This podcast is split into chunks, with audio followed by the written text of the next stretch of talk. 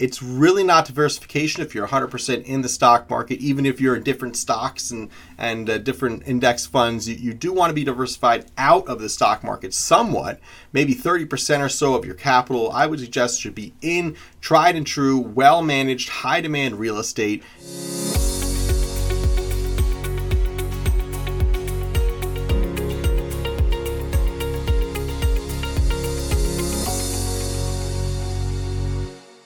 All right, ladies and gentlemen, it's Aaron Fragnito with the Passive Cash Flow Podcast. We have a very special episode today.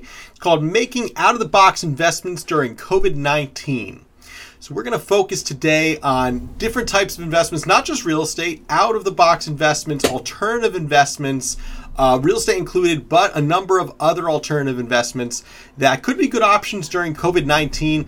Uh, obviously, we've seen this pandemic uh, grow over the last 18 months, and it seems as if it's something that's really not going away. Uh, so we might as well learn how to work with it than against it. And that's what this podcast is about. Remember, if you want to learn more about working with People's Capital Group and different private offerings we have, you can go to peoplescapitalgroup.com where you can learn more about what we do with real estate investors and how we help them passively invest in real estate and how we've been doing this successfully for almost a decade. That's at peoplescapitalgroup.com.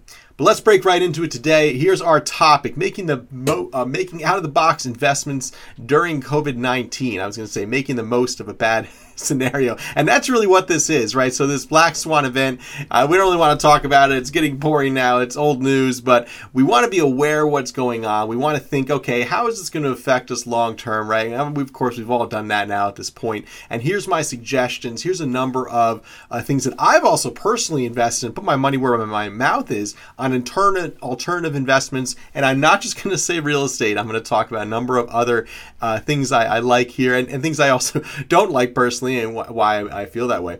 So, uh, cryptocurrency is actually the first thing I want to start with. Cryptocurrency is something that, of course, we've all seen on the news here. I'm a big fan of crypto. I do think the government's printing way too much money. Uh, I think that inflation has really uh, boosted our real estate uh, values, which I'm not complaining about, but it's also caused uh, the dollar to lessen in value. I think cryptocurrency currency makes a lot of sense. I don't know which one to buy particularly. I don't know exactly how all of them work. I know there's a lot of different blockchains that serve a lot of different purposes. And I think there's going to come a, a number of winners out of this cryptomania and a number of losers like any type of new alternative investment opportunity. I myself do own some Bitcoin and some uh, Ether, so I, I'm uh, you know curious there and see where those investments go. So far, they've been very good for me. Uh, I'm not going to really diversify more than 2% of my portfolio into crypto, but I did put about 2% of my portfolio into crypto, and so far it's been a very good investment for me.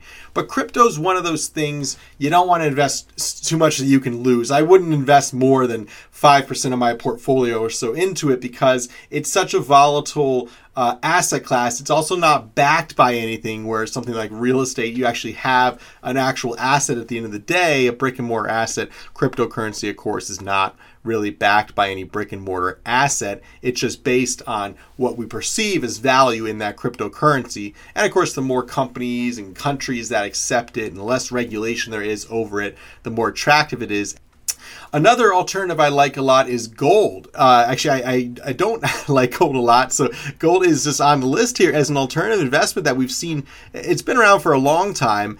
Uh, silver is comparable to this. Any precious metal, really. I I'm not a huge fan of precious metals. A lot of people say, oh, they're great for times of recession, and sure, gold tends to stay, stay, stay strong when the market goes down, but I feel like you also want to be invested in things that have uses.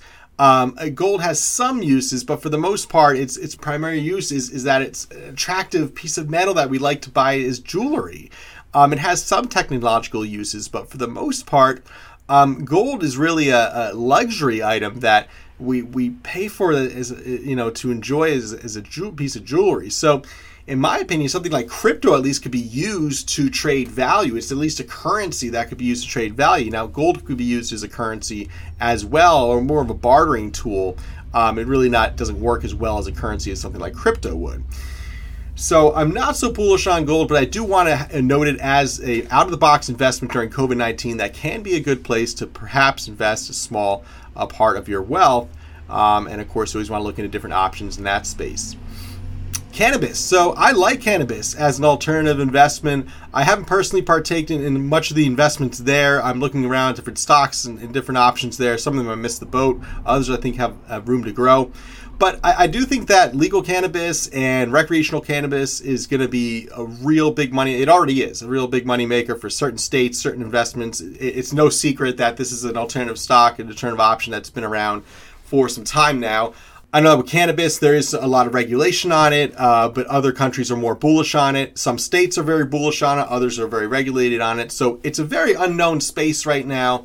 And what I find is there are opportunities to invest as these emerging markets are being created. You want to be smart where you're investing with, of course, any alternative investment, any investment period. But with uh, cannabis, I do notice that it, it, there's already a marketplace for it. There's already millions of people using and purchasing the product.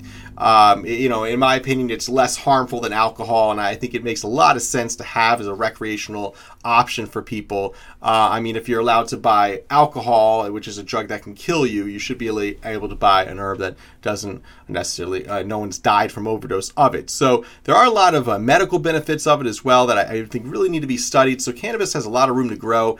If the current administration makes it not a stage uh, one uh, drug and moves it to a, a lesser stage, it could be studied more easily, and that would allow companies to create more benefits of medical marijuana and more uh, benefits of uh, to help people in need with that all natural drug.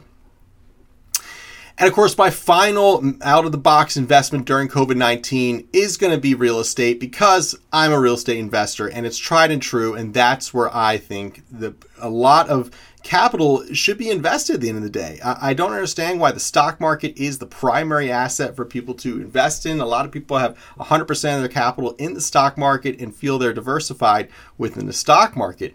It's really not diversification if you're 100% in the stock market, even if you're in different stocks and, and uh, different index funds. You, you do want to be diversified out of the stock market somewhat. Maybe 30% or so of your capital, I would suggest, should be in tried and true, well managed, high demand real estate. Find a good real estate syndicate that meets your goals. Invest with that syndicate. Find good operators, the good track record that ha- share the same mentality that you share, and invest with that real estate syndicate. Real estate's tried and true. We need a roof over our head this COVID 19 thing has shown us one thing that real estate's actually always going to have to be there. We're always going to need a roof over our head, whether there's a recession, whether there's a disease going around. And that's why I like real estate. Um, it's also, it, there's not enough of it right now, especially in certain markets. So we invest in North Jersey. There's just not enough real estate. There's more people than houses. So that's a good problem for the real estate owners. That allows our real estate value to raise and rents to raise as well. Of course, we don't want that to go too crazy because we want more inventory so we can keep buying real estate at good prices and sprucing it up and renting it out for top dollar. And that's what we do here at People's Capital Group. So these are my suggestions for making out of the box investments during COVID 19. Take them with a grain of salt. This is not financial advice, tax advice, or legal advice, of course. My suggestions overall were cryptocurrency, precious metals such as gold, which really I was not leaning towards. It's actually not a suggestion, just something that is commonly put out there as an option. Cannabis, which I, I am bullish on, and of course, real estate. You could have guessed that one. At the end of the day, you want to diversify, diversify, diversify. I think no more than 10% of your portfolio should be uh, in crypto and gold and cannabis. Those are kind of higher volatile, more uh, risky investments. In my opinion, I think about 30% of your capital should be in real estate. And of course, the rest is up to you to put into what you feel is the best investments to build your wealth long term for you and your family. Good luck out there. If you want to learn more about how we work with passive investors buying real estate, go to peoplescapitalgroup.com where you can learn about different offerings we have out to our investor group. Over 60 podcast episodes, some well, mostly with guests, uh, with lots of great feedback, and also uh, more information, other recorded webinars and live webinars coming up that you can jump in on. So you go to peoplescapitalgroup.com where you can enjoy all of our content. And if you feel like we're a fit for your investment goals, fill out a qualification form. We'll get back to you and connect with you in the near future. Have a good day.